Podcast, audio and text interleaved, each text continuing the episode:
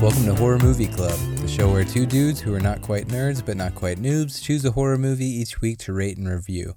I'm Brian, I'm on the phone with Ashvin, and today we are talking about The Witch from 2015, directed and written by Robert Eggers, starring Anya Taylor Joy, Ralph Ineson, Kate Dickie, and Harvey Scrimshaw. This movie is about a family in 1630s New England who is terrorized by an unknown entity that may be lurking in the woods. Uh, and we chose this movie because it was a listener request from my old friend Pat. Hi, Pat. If you've got requests, let us know, and we'll try to work them into our schedule. Um, Ash, how you doing, buddy? Hey, I'm doing really good. How are you? Good. I feel like an alternate plot description for this movie could be a teenage girl with a wild heart struggles to find her place in an uptight family. yeah, that's pretty accurate, actually.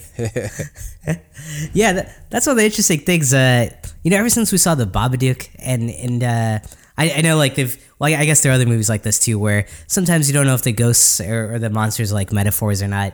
Uh, and, and I remember like the first time I saw this one, I, I kind of felt like the same way. Um, so yeah, I mean, I, I, feel like that that that could actually be the story. It's just about a girl that's taking on her uptight family. But yeah, that, yeah. I mean, I think that's the the emotional core behind the story. Yeah, yeah, I think you're right. And I, sure. I, got a. It's interesting that you said what you just said because I've got something to pick your brain about a little later in the show. Okay. about some different ways to interpret this movie. Yeah, yeah, I'm, I'm, I'm excited to talk about it. Yeah.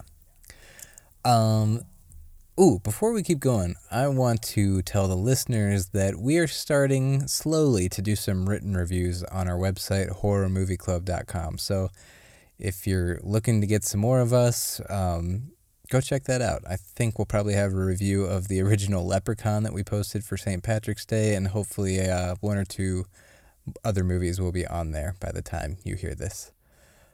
Uh, anyway, back to the witch. Ash, this is uh we just talked about this a few episodes ago on Witchfinder General. This could be uh, considered folk horror. Uh yeah, but this one takes place in the US though, right? Yeah, typically those folk horror movies are kind of about the British countryside, but we did see one person on the British Film Institute's website kind of thinking that this could be considered maybe folk horror. It definitely has some things in common. Yeah, I, I could totally see it uh, from a genre perspective. Uh, yeah. You also you also put woman in, in black in that category, right? Yep. Yeah. And I think it's just kind of like the themes of isolation and isolating landscape, and maybe even like the landscape almost being a character unto itself. Is the whole folklore around witches a part of that as well? Yeah, I mean, it seems like all those movies have something to do with witches, at least that unholy trinity. Um, I don't know anything about the blood on Satan's claw, but The Wicker Man and um, yeah, Witchfinder General both had had things to do with witches. Yeah, Wiccan themes. Yep. And I, I think this also could fall squarely into like a religious horror subgenre along with like The Exorcist or Rosemary's Baby or The Omen. Yeah, yeah. Um, actually, you know, watching this uh, the second time, uh, I, I almost felt uh, I, I know like the first time I saw this, I was I was pretty impressed by it. Watching it now though, I, I kind of see how similar it is, like format and structure wise, to like other movies that we've seen, like Hereditary. Uh, it comes at night. Um, uh, what was that movie in the seventies where like a, a child dies now. in the yeah, don't look now. All these movies like they start out with a death. I know and then, you so well. yeah, I. I just have to say the decade. uh, yeah, all, all these movies like kind of uh, have a similar structure, right? Like, it, it, and they play on like family drama after like a death happens. Yeah, yeah, that is like a. It's definitely a setup for. I think almost any genre of movie could have that setup. Start out with a character who's uh, dealing with the death of a family member, and it plays out from there. Yeah, that's how the last uh, Infinity War movie started, or the Avengers movie. Did you see that one? I did. Way that started out. Oh yeah, yep. the death that that Thor had to deal with the rest of the time. Yeah, Infinity War and the Witch, basically yeah. the same thing. Yeah, also folk uh, folk horror. Yeah. Uh, so this is, I think, widely considered among critics to be one of the best horror movies of 2015, and it seems like maybe some people think one of the best of this decade. Yeah, I, I used to think so, but now, now I'm wondering. Uh, given like how similar it is uh, structure wise to others. But yeah, I mean, I, I, I think it's up there. Uh, I mean, what, what are, your thoughts? I think I think it is up there. It may not be in my top ten, but it's definitely up there. Yeah. Um, but I don't know. I mean, we're watching horror movies. You can't pick apart the fact that the structures are similar too much. True. True. And this came before those, before Hereditary or It Comes at Night. uh, it did. Yeah. But that, that what was that movie from the seventies? Right, yeah, you need me to verify that this 2015 movie came after the one from the 70s. Then yeah, Yeah. And and uh, Rosemary's Baby. I yeah. Actually I don't think there was a, a death in that one. Was there? um, no, I don't think that starts with a death. Yeah. But, it's I, been a while since I saw that, so I get what you're saying at though. Like, yeah, I, I I get what you're saying though. Like, I mean, that's kind of a, a nitpicky thing. Like when a lot of movies start like that, so it, Yeah. it's not to, to fault it. Yep. Yeah. Um, so this has a 91% score on Rotten Tomatoes and only a 57% audience score. Yeah. any any theories for why that might be? Uh, I mean, I went to see in theaters and it was empty. I mean, uh, I, I don't think this like yeah, this one I don't I don't think like filled your uh, typical like scary movie going experience because they, there aren't a lot of like jump out or like pop out moments in this, are there? There are not. That's my theory too. Like a lack of jump scares, a slow burn, and a bleak atmosphere. Yeah. One other thing is, and I don't know how you feel about this, the dialogue is really difficult to follow. Oh yeah. At least it was for me. I, And I yeah. tried to get subtitles on my TV and couldn't figure it out for this one for some reason. Yeah, I, I watched it with subtitles this time, and uh, yeah, it, it definitely helped. But yeah, yeah, I remember that like the first time because it's like that old English that they're talking, and Yeah. they, they also they kind of mumble a lot too. Yeah, I mean, especially the dad. He's got a really gravelly voice. It's this Yeah. old English, and he's got a very thick English accent. Yeah, Uh, and it's difficult. And like the, it's almost like they're speaking a different language in some ways. Like the words are all rearranged. I mean, not to just sound like a big old dummy, but uh, it was a struggle for me. yeah, yeah. I, I think that definitely turned audiences off or pulled away from the storyline or the scares. Uh, so this was Robert Eggers, the director, his first feature film, and he has one coming out in 2019, supposedly called The Lighthouse, with Robert Pattinson and Willem Dafoe. Yeah, I couldn't find like any synopsis though about it or a release date or like what what it's even about. Uh, were you able to find? Do you know if it's like a horror film or? The, it's a horror film, I'm pretty sure, but there's very little information out there. It doesn't even have a release date yet. It's supposedly coming out this year. Yeah, that's kind of interesting. And as we mentioned in the Nosferatu episode, he was going to do a remake of Nosferatu um, with Anya Taylor Joy in it. Um, Yeah, But it sounds like that's been put on the back burner. Um, hopefully, it will still happen. Yeah, it, it sounds like he was pretty overwhelmed by that opportunity. I mean, he gets to like recreate a, a classic, which I mean, I, he's such a great director. I, I, I feel like everything he, well, I get this one at least, uh, he, he's he's got a good vision for stuff. Yeah, it sounded like he had some reticence about that being his second feature film, like remaking such an epic classic. Like he almost felt unworthy. Yeah, yeah, that's that's a pretty big task, Yeah. right? Uh, but we will also see Anya Taylor Joy in a movie this year because she's in that new New Mutants movie. Oh, right. Is that a horror film? Yeah, I think it's like a horror superhero movie. That's So cool. I I, look you know, forward I, to that. yeah, I'm really liking her. She's blown up kind of in the horror genre. She's uh, she did this, and, and she was she must have been pretty young when she when she did this film back in uh, 2014. 2015, sorry. Yeah. Yeah. Uh, and then like after that, she followed up with uh, she was in Splits. There was like another movie I think called Morgan that she was in, and then this year she was in Glass already. Yep. So she's Yeah. definitely kind of carving out a name within the uh, the horror area. Yeah. Yeah, and good for her. She's she's a good actress. she is. Yeah, I really like her work. So this movie had a four million dollar budget and made forty million at the box office. Pretty successful, right? So yeah, it was successful, even though the audience scores were low. Um, Yeah. Hey man, I feel like we should clear up some times when we talk about budgets and how much the movie makes. Yeah. so a lot of times we'll be like, "Oh, a movie barely made its money back if it made more than the budget." Yeah. But the accounting for movies is pretty complicated. It seems. Uh, the more I've read about it, Uh huh. So I think half of that box office goes to I can't remember, it's a little more than half or a little less than half goes to the movie theaters themselves. Oh, no kidding. Yeah, and the other half goes to the studio um, or the distributor. Yeah. And then you have to subtract from that the marketing budget. And there, I'm sure there's all sorts of other stuff going on there too that that we're not even aware of. But it's not Yeah. just as simple as like, hey, the budget was four million and it made five Yeah. million, so yeah, good. yeah. It's not a simple uh, subtracted add. Yeah. I've heard a general rule of thumb is if it triples its budget, then it's probably profitable, but um but you never know cuz like this movie made 40 million, but something like its sister movie Infinity War, Yeah, like that could have had more than a 40 million marketing campaign. true, true. A big But if- budget movie like that. If we're talking strict financials, though, I, it sounds like box office still implies revenue, but I, I think what we're kind of talking about is profitability, right? Right, right. Yeah. And and, and that's where you're saying that there- there's a big difference, right? Yeah, yeah. Forty Yeah. million is simply the revenue. Right, Um, right. Okay. And it's not entirely the revenue because then you've got the video on demand and the DVDs and the Blu-rays, um, which is impossible to track. That's that that information doesn't seem to be available anywhere. Just wanted to clear that up for anybody who was confused or rolling their eyes at us when we said stupid stuff in the past. Thanks. Good Yeah. good math lesson. Economics there. It's good. All right, so on to saying more stupid stuff that we'll have to correct later. Yeah. Uh, ooh, kind of sticking on a financial topic. So this was filmed in a very remote location in Canada. And I don't know if you noticed this, buddy, but like we talked about in the My Bloody Valentine episode, this was also partially funded by the Canadian government. Oh, are you serious? Yeah.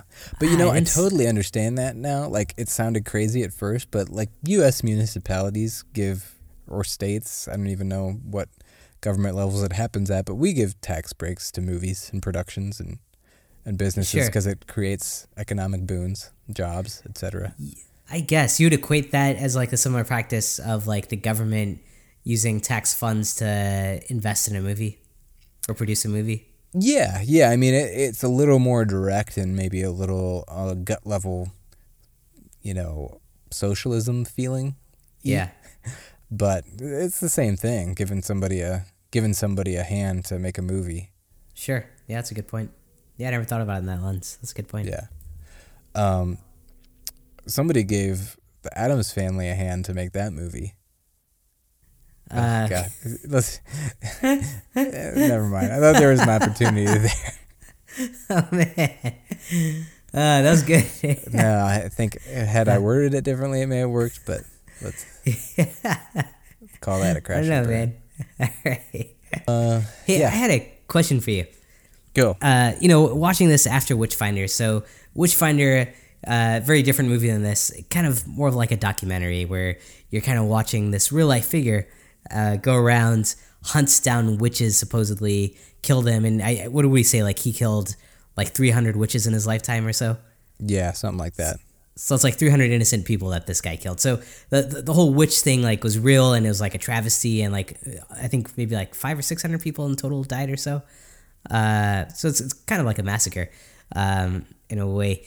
And, and you know it's like kind of this dark uh, shadow on on our history and you know pretty crazy practice that happened a while ago.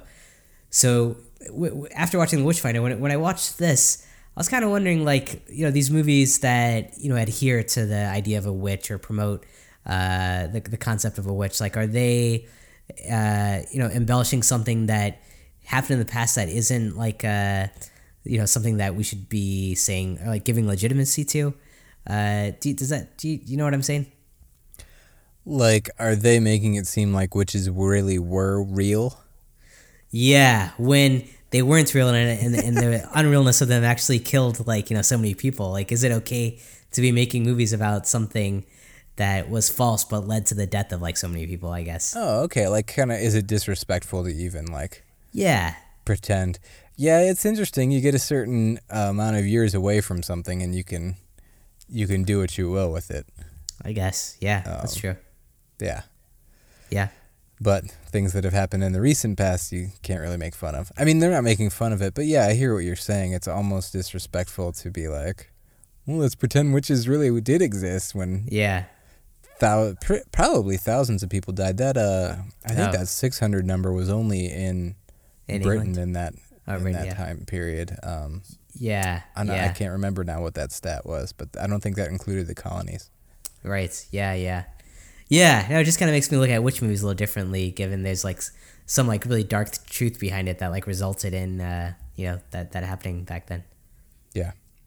But uh, Yeah, man. Um, speaking of which, did you apparently the Salem witch trials in the colonies weren't the first large scale witch trials that happened here. Um, the Connecticut witch trials occurred from nine- 1647 to 1663. So that Uh-huh. was like 30 years before the Salem witch trials. Oh, no kidding. So why did why Yeah. does Salem get all the credit? Uh, I don't know. Maybe it was. Uh, maybe there were more people that died there. Oh, okay. But uh, speaking of those Connecticut witch trials, man, are you familiar with uh, Case Western Reserve University in Cleveland? Uh, yeah. Yep. Do you know why it's called Case Western Reserve? Um, I, doesn't Western Reserve t- uh, tie to like the whole uh, like Connecticut and stuff, right? Isn't there like a, a stretch of land between Connecticut and Ohio known as Western Reserve or so? Yeah, man, you got it. So Oh. like Connecticut's land stretched out all the way to northeast Ohio, and and then there was a certain point where they lost some of that land. So their land stopped at like the New York or Pennsylvania border, and then picked up again in northeast Ohio. Wow, Connecticut used to spread all the way to Ohio with like gaps in the middle. Yep. Yeah. That's crazy. The gi- like a giant Pennsylvania sized gap in the middle, and they called this section their Western Reserve. Oh wow, that's crazy. I, yeah, I because I, I I I've heard like the architecture is like pretty similar, like in the, in the town I'm from to like cities in Connecticut because like there were you know uh, because of the Western the whole reserve. Yeah, uh, that's true. You you probably would be even hyper aware of that just because it's so true. The architecture in your Yeah. in your area is so similar to New England architecture. Yeah. What do you think uh, happened to Connecticut? How they become like one of the smallest states? How they go from this huge like expanse to like a, a small state? They were so big. Yeah, The fall of Connecticut. man, killed too many witches off. I guess. Witches, man, yeah. Lost all those other. Time to pay the piper. Yeah. Massachusetts isn't the bigger biggest either, so Yeah, that's true. That's true. All that money went to those witch hunters. mm-hmm. Yeah. Uh, yeah, man. You got anything else? There's some other background on this movie, but uh, I don't feel like reading any of it unless you you want some stuff spoken. Uh, no, nothing jumped jumped out. I mean, it, it's just just cool that it was his first movie, and I think even uh, the, this actress uh, Anya, I think it was like one of her earliest films too. So, kind of, I feel like it's it was kind of a, a platform that a lot of people used and have like gone places since. Yeah, yeah, it's great. Yeah. Uh, okay, man. Well, if if we're all good on the background, then uh, I'm gonna take a quick break if you don't mind. It's time for my toddler's daily weigh-in, so I Oh, gotta go preside over that, take his weight, record it, plot it on some graphs and shit. Okay. Cool. Okay, Sounds good. cool. I'll be right back. All right.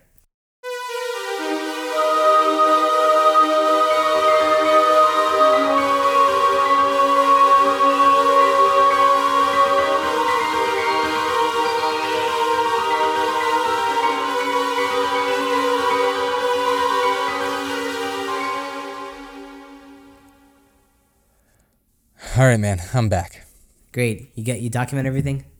Yeah, yeah. I, I plot his weight against some other kids in the neighborhood, and I try to keep him slightly less fat than the other kids, just in case any uh, witches come to our village looking for some baby fat. Oh man, good good move. Gotta just You know, I, I trying to stay one step ahead. Yeah, that, that's a double benefit because I, I think last time well, after the Witchfinder we talked about how if he's heavier than a or if he's lighter than a Bible. Oh shoot, shoot. So he can't be. You don't want him to be the fattest kid in town, but you don't want him to be the lighter than a Bible. You gotta arrange there, right? There's a real happy medium there, yeah. yeah, yeah. Hence all the grass. Yeah, you got the the ranges in there. Yeah, I've got, I've got the kid two doors down on one point and our Bible on another platform. point. nice, nice. Good, you're prepared. okay, man. You ready to get into the thick of the plot? Yeah, let's get into it. Cool.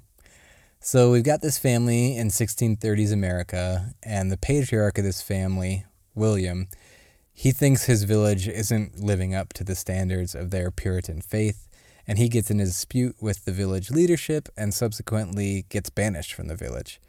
So now we've got this family trying to make it all alone in the countryside in an isolated cabin surrounded by the woods. And in the setup, we see their teenage daughter, Thomasin, played by Anya Taylor Joy. She's praying and confessing her many sins, and it's kind of a setup insinuating that she's having trouble living up to the strict standards that her father and the rest of the family abides by. And that kind of sets up a main source of conflict throughout the film. Thomasin's like, is Thomasin pure enough or religious enough? Is is her sin somehow causing bad things to happen? Or is she directly responsible for the bad things that happen? Uh, she's kind of the black sheep. But I mean, that's also kind of like an ongoing uh, conversation in the movie because uh, I think the father keeps reiterating that everyone's like born in sin and has to work towards like you know getting to heaven whatsoever. And even like you know the brother asks him at certain points, and it kind of paints religion like from the beginning as like this sinister monster that's like kind of this burden on them, where like they're all kind of like sinners to begin with. Yeah. Um, and and yeah, it's just interesting to put that up against a witch. But yeah, yeah, and it, it's kind of like the religion itself is a source of the scares. Um, not to ditch religion for any of our listeners who are religious, but in case um, God is um, listening. yeah, I mean that can be scary. yeah, especially for kids. Yeah, yeah, yeah exactly. Um, okay, so things go south pretty quickly in the film. It's probably within the first ten minutes or so. Thomasin's playing a game of peekaboo, peekaboo with the baby of the family, and when she uncovers her eyes, the baby is just gone. It has vanished. So this throws the family into crisis mode, and while this is happening, we as the viewer get a scene of this baby, presumably somewhere out in the woods. It's dark out, and it's about to be cut open by what appears to be like an old, ghoulish, naked lady. We just see some of her maybe some of her abdomen in her hands as she's like the camera's at baby height on this table and she's presumably about to cut it open. Uh, then we see her mixing a pot full of some sort of reddish liquid and smearing it all over herself. Yeah, according to Wikipedia, she was making a flying ointment. I'm not sure where they got that from. Yeah, yeah. Apparently, the rendered baby fat, or the rendered fat of an unbaptized baby, is an ingredient in witch's flying ointment. Cool. I'll be right back.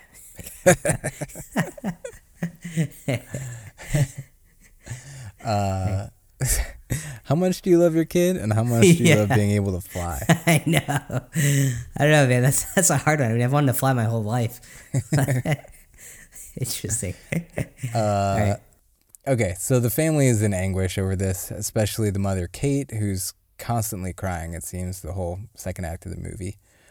Um, and part of what she's so upset about is that as we said, the baby is unbaptized, so he's probably in hell if you follow their logic. So tension develops from here, especially between Kate and Thomasin, because Thomasin was the one watching the baby when it disappeared. There's also an accusation and a little bit of a subplot over a missing silver cup that we know as the viewer that William sold off to pay for hunting supplies. Uh, but Kate accuses Thomasin of doing something mischievous with it, and um, eventually William admits that that it was him, but he lets Thomasin take the blame for way too long. So, so now we've got a source of tension between Thomasin and her dad. Uh, in addition to this, she has these annoying little eight-year-old twin siblings, and they accuse her of being a witch. And they also mention they've been talking to the family goat Black Phillip which comes into play later. So, um, plot progresses. Things get more dire when Thomasin and Caleb go into the woods together to check some hunting traps. Caleb's her brother, who is like eh, maybe 13. And Caleb goes missing. So, this is another disappearance that could be attributed to Thomasin. So, add more tension, especially between her and her mom. Caleb eventually returns to the family home naked and in horrible condition after we've seen him have an encounter with a sexy witch in the woods. And he eventually has an incredible performance by a child actor, if you ask me. So good. Um, he, like, they've got him kind of in bed, and he wakes up in the throes of this physical and psychological torment after coughing up this bloody apple and he's just like screaming and he begs the Lord for mercy in some creepy old English language and then he dies. Yeah. And it is a haunting scene, like very tense, Yeah. like chill inducing. Yeah, that is a performance. I, It I was a heck of a performance. We've seen a lot Yeah. of great performances from child actors since we started this podcast. Yeah, that's true. That's true. But this is definitely one of the top ones, I would say. Yeah. Yeah. Bravo to this kid. Yeah. Harvey Scrimshaw. Is that his name? Yeah. Yep. Oh, okay. Sounds kind of made up. Yeah, it does. Uh, okay, so all movie long, as I've said, we've seen these annoying twins accusing Thomasin of being a witch. And earlier in the film, she jokingly confesses to them, like, okay, I am a witch. And so now, as Caleb dies, and it's clear something's up as he coughs up this apple, we have the twins, like, accusing Thomasin in front of their parents, like, Thomasin's a witch. And then she kind of barks back at them and it's like they've told me they've been talking to Black Phillip. So all these kids are accusing each other and William the dad has just had enough and he locks all three of them who are now his only living children in the barn with the goats. Did you feel like uh, the dad was convinced of the witchery? I think he was, right? Because he kind of takes Thomasin and like accuses her, and uh, he's like trying to get her to confess, right, that she's a witch. Yeah, I think they're they definitely are starting to think something paranormal is afoot. Yeah, yeah. And, and yeah, he goes so so far as like even like accuse her his own daughter, and then she, when she accuses the twins, he kind of like goes after the twins in a pretty brutal scene too. Yeah, yeah. and Uh, the twins at one point couldn't finish their Lord's Prayer, which I didn't think anything of that, but apparently in folklore that was a sign that you were a witch if you like couldn't make it through that prayer. Oh, no kidding. Yeah. Okay. So that night, the kids are all out in the barn, and Kate has a dream.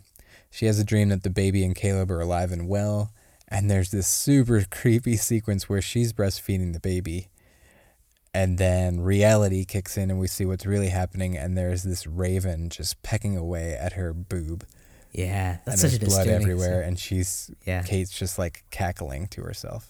Yeah, that that's like one of the most disturbing scenes I think in this one. Yeah, yeah, another that and this kid in the throes of death are like two of the most haunting scenes. Yeah. Yep. Um, P.S.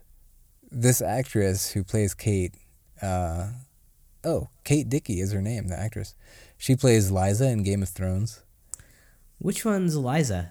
She is, oh gosh, I can't remember anyone's Is name she now. like the sister of someone? She's Lady Stark's sister who lives in Oh. Erie or Irie, oh, and she breastfeeds her like twelve year old kid.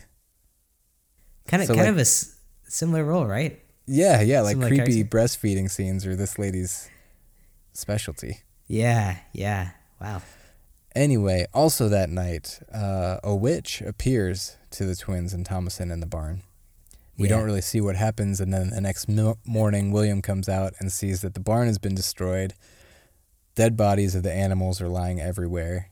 The twins can't be seen and are presumably dead, and Thomasin is laying there unconscious but unharmed.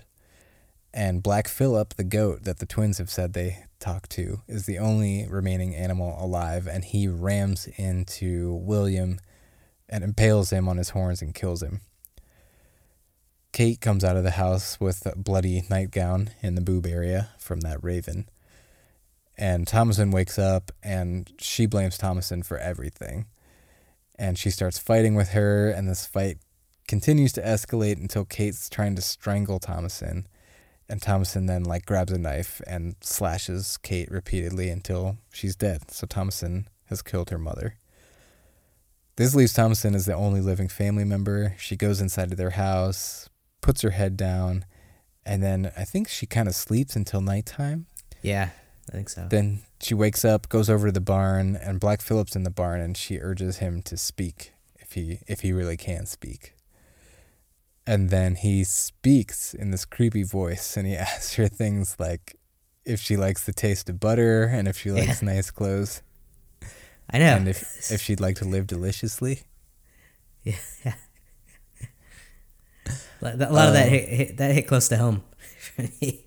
yeah, you you like butter and nice I- clothes? I love butter, man. it's like all I eat for dinner sometimes. Yeah. and and J Crew, you know. I kind of want to do an imitation of of Black Phillip. Oh, go for it. Okay. Yeah. Wouldst thou like to live deliciously? That's really good. Thanks, man. nice work. Yeah. I feel like this scene should have been really corny, but I don't think it was. Yeah, it wasn't because you couldn't really see. I mean, they didn't really show uh, uh, Black Phillip, or like I think he like transforms and like you see like a hand, like a black hand, like kind of cover her shoulder, right? Yeah, yeah, but the camera's on Thomasin the whole time, so yeah, you don't see the goat mouthing the words or anything like that, and it Yeah. does seem like he transforms. Yeah, so I, th- I think that kind of makes it less cheesy because you're just hearing like this whispered, these whispered words, and you know like there's some like demonic presence there. Yeah, they handled this scene well when it could have been a scene that totally ruined the vibe of the entire movie. like scenes of a goat talking. yeah. Yeah. It's just like this giant puppet with someone moving its mouth, yeah. Yeah. with me doing the voiceover. yeah. Yeah, that would have worked. Um, so he tells her to take her clothes off and sign some book, which is her signing her soul over to the devil. And in Puritan myth- theology, that's that's how you became a witch. You signed your name in the devil's book. Um, so then she does it, and she follows Black Phillip, who's now back into goat form, into the forest, and she joins this coven of witches who are all standing there naked around a fire, and they begin to levitate in the air, and she's like laughing and convulsing as she ascends into the air with them. Happy ending. Happy ending. That's the end. So Yeah. it really, again, at its core, it's kind of like she feels trapped in this super religious family and she can't live up to it and she just like wants to be free of it. And in Yeah. the end, she kind of is. That's interesting. That uh, so so that's that's your view of like what happened there. It's a little bit of my view. Yeah, I mean, I'm uh, I'm editorializing here. Uh, I Yeah. still think it's very dark. She's not happy about any of this, but in the end, she is kind of cackling. I kind of feel like she was forced out of like her family because of the force of religion and them all being brainwashed to think they're all sinners. Uh, they couldn't accept these things that were happening to their family, like a child going missing, which could have been from a wolf or something else, or another child, you know, falling ill, could have been, you know, from a number of things, and then like jumping to witchcraft, and then like accusing that daughter. I mean, it was almost. I kind of felt like she was the victim here of a of a family that was like just so taken over by religion and at the end like freeing herself from it through witchery Yeah, yeah, I agree. I think she was victimized a little bit from the beginning. Like she felt like a filthy, dirty sinner just for being who she was. yeah yeah then yeah maybe we are saying the same thing yeah it was a tense family and she's kind of like liberated from them at the end by signing Yeah. that deal with the devil Yeah, I think we're th- I think we're on the same page. I'm kind of jokingly spinning it as her like yeah finally finally getting her way like it's some sort of John Hughes movie, but yeah. Yeah yeah. Well i, I don't know because I, I think there are so many different ways to look at this. Like was there a witch in the woods or was that all a metaphor? Um and and then like w- were the twins because we never see if they died. So were they actually talking to black phillip and were the twins actually the source of evil that were like kind of betraying the whole family and setting her up on this path? So man, here this brings me to something I want to talk to you about. Okay So something on the IMDb trivia said that in one shot, corn, like their their crops, their corn, can Yeah. be seen with signs of ergot or ergo. I don't know how you pronounce that. E R G O T, which Uh-huh. is a hallucinogenic fungus that many attribute to like some of these real life stories of possession and witchcraft. Like the fungus made people hallucinate. So he may have put that in there to just throw people off, or I don't know. What do you think? You think the whole family was on like drugs the whole time and this was like just some crazy uh like they, they all just tripped really bad It's a bad trip. killing each other I and don't think that's what. Uh, that's not my interpretation, but it's kind of a fun, uh, fun avenue to go down. And and the director admits that like he put that in there. I believe so, but I can't remember. Yeah. I mean, it wouldn't be a bad idea just to put it in there, just as a, hey, what if? Yeah, yeah. It does Just open like a whole nother think. right. Yeah, it open, opens up a whole nother possibility. I mean, because yeah, there's so many ways to look at this. I mean, and and uh, you know, through some of the dialogue you hear about it too. Like what you really have here is a family. Uh, you know, they were new to the country, and the mother uh, a bunch of times mentioned like, "I just want to go back to England." Like she, she already felt like you know they were out on their own, and now like being expelled from their community and living like in isolation on their own. Like the effects of like you know just being in the middle of nowhere on your own. Uh, kind of like transforms you and like makes you like lose your mind. I mean, there's so many things here that just kind of created the perfect storm, or could have looked been looked at as reasons for like why any, all of this happened. Yeah, yeah. I think it effect- uh, effectively weaves in the family drama and the emotional trauma with an outside source of horror. Yeah, Out- outside outside horse being a witch or being being in a being in a new place, I guess. I think like yeah, the outside source of horror being the witches, but Oh yeah, um, yeah, everything else like uh, emotional sources of being isolated and being spurned by the village and yeah. not being Well, back home in England and struggling Lot- to live yeah. up to your strict religion. Yeah, loss of a child. Yeah. Yeah, yeah. So I mean, yeah, you, you just pick one of those, and like what that I guess that kind of shows what the movie about. Uh, so, so do you think she was actually a witch the whole time? It's it sounds like no. I don't think she was the whole time, but I think maybe the coven was targeting her. Yeah. Okay. She's the right age. She wanted to live deliciously, and they knew it. yeah. Who could say no to butter? They, Uh, s- they saw her looking at some of that leftover butter. yeah. Licking her lips.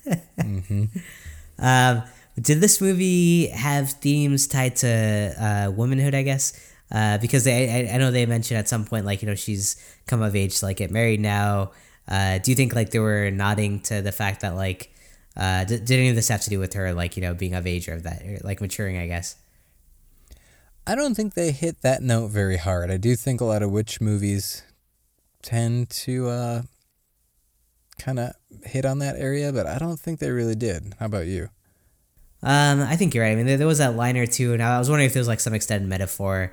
Uh, but no, I think you're right. I, th- I think if there was, there's probably been more nods to that for sure.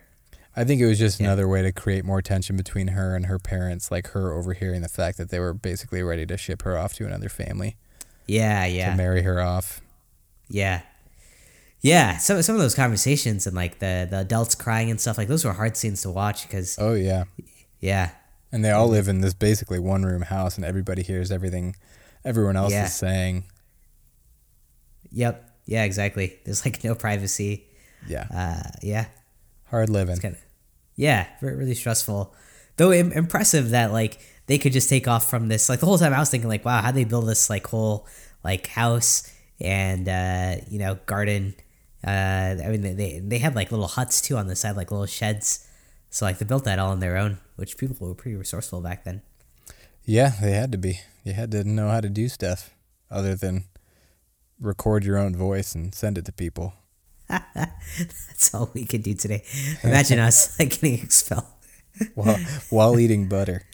yeah, exactly, exactly.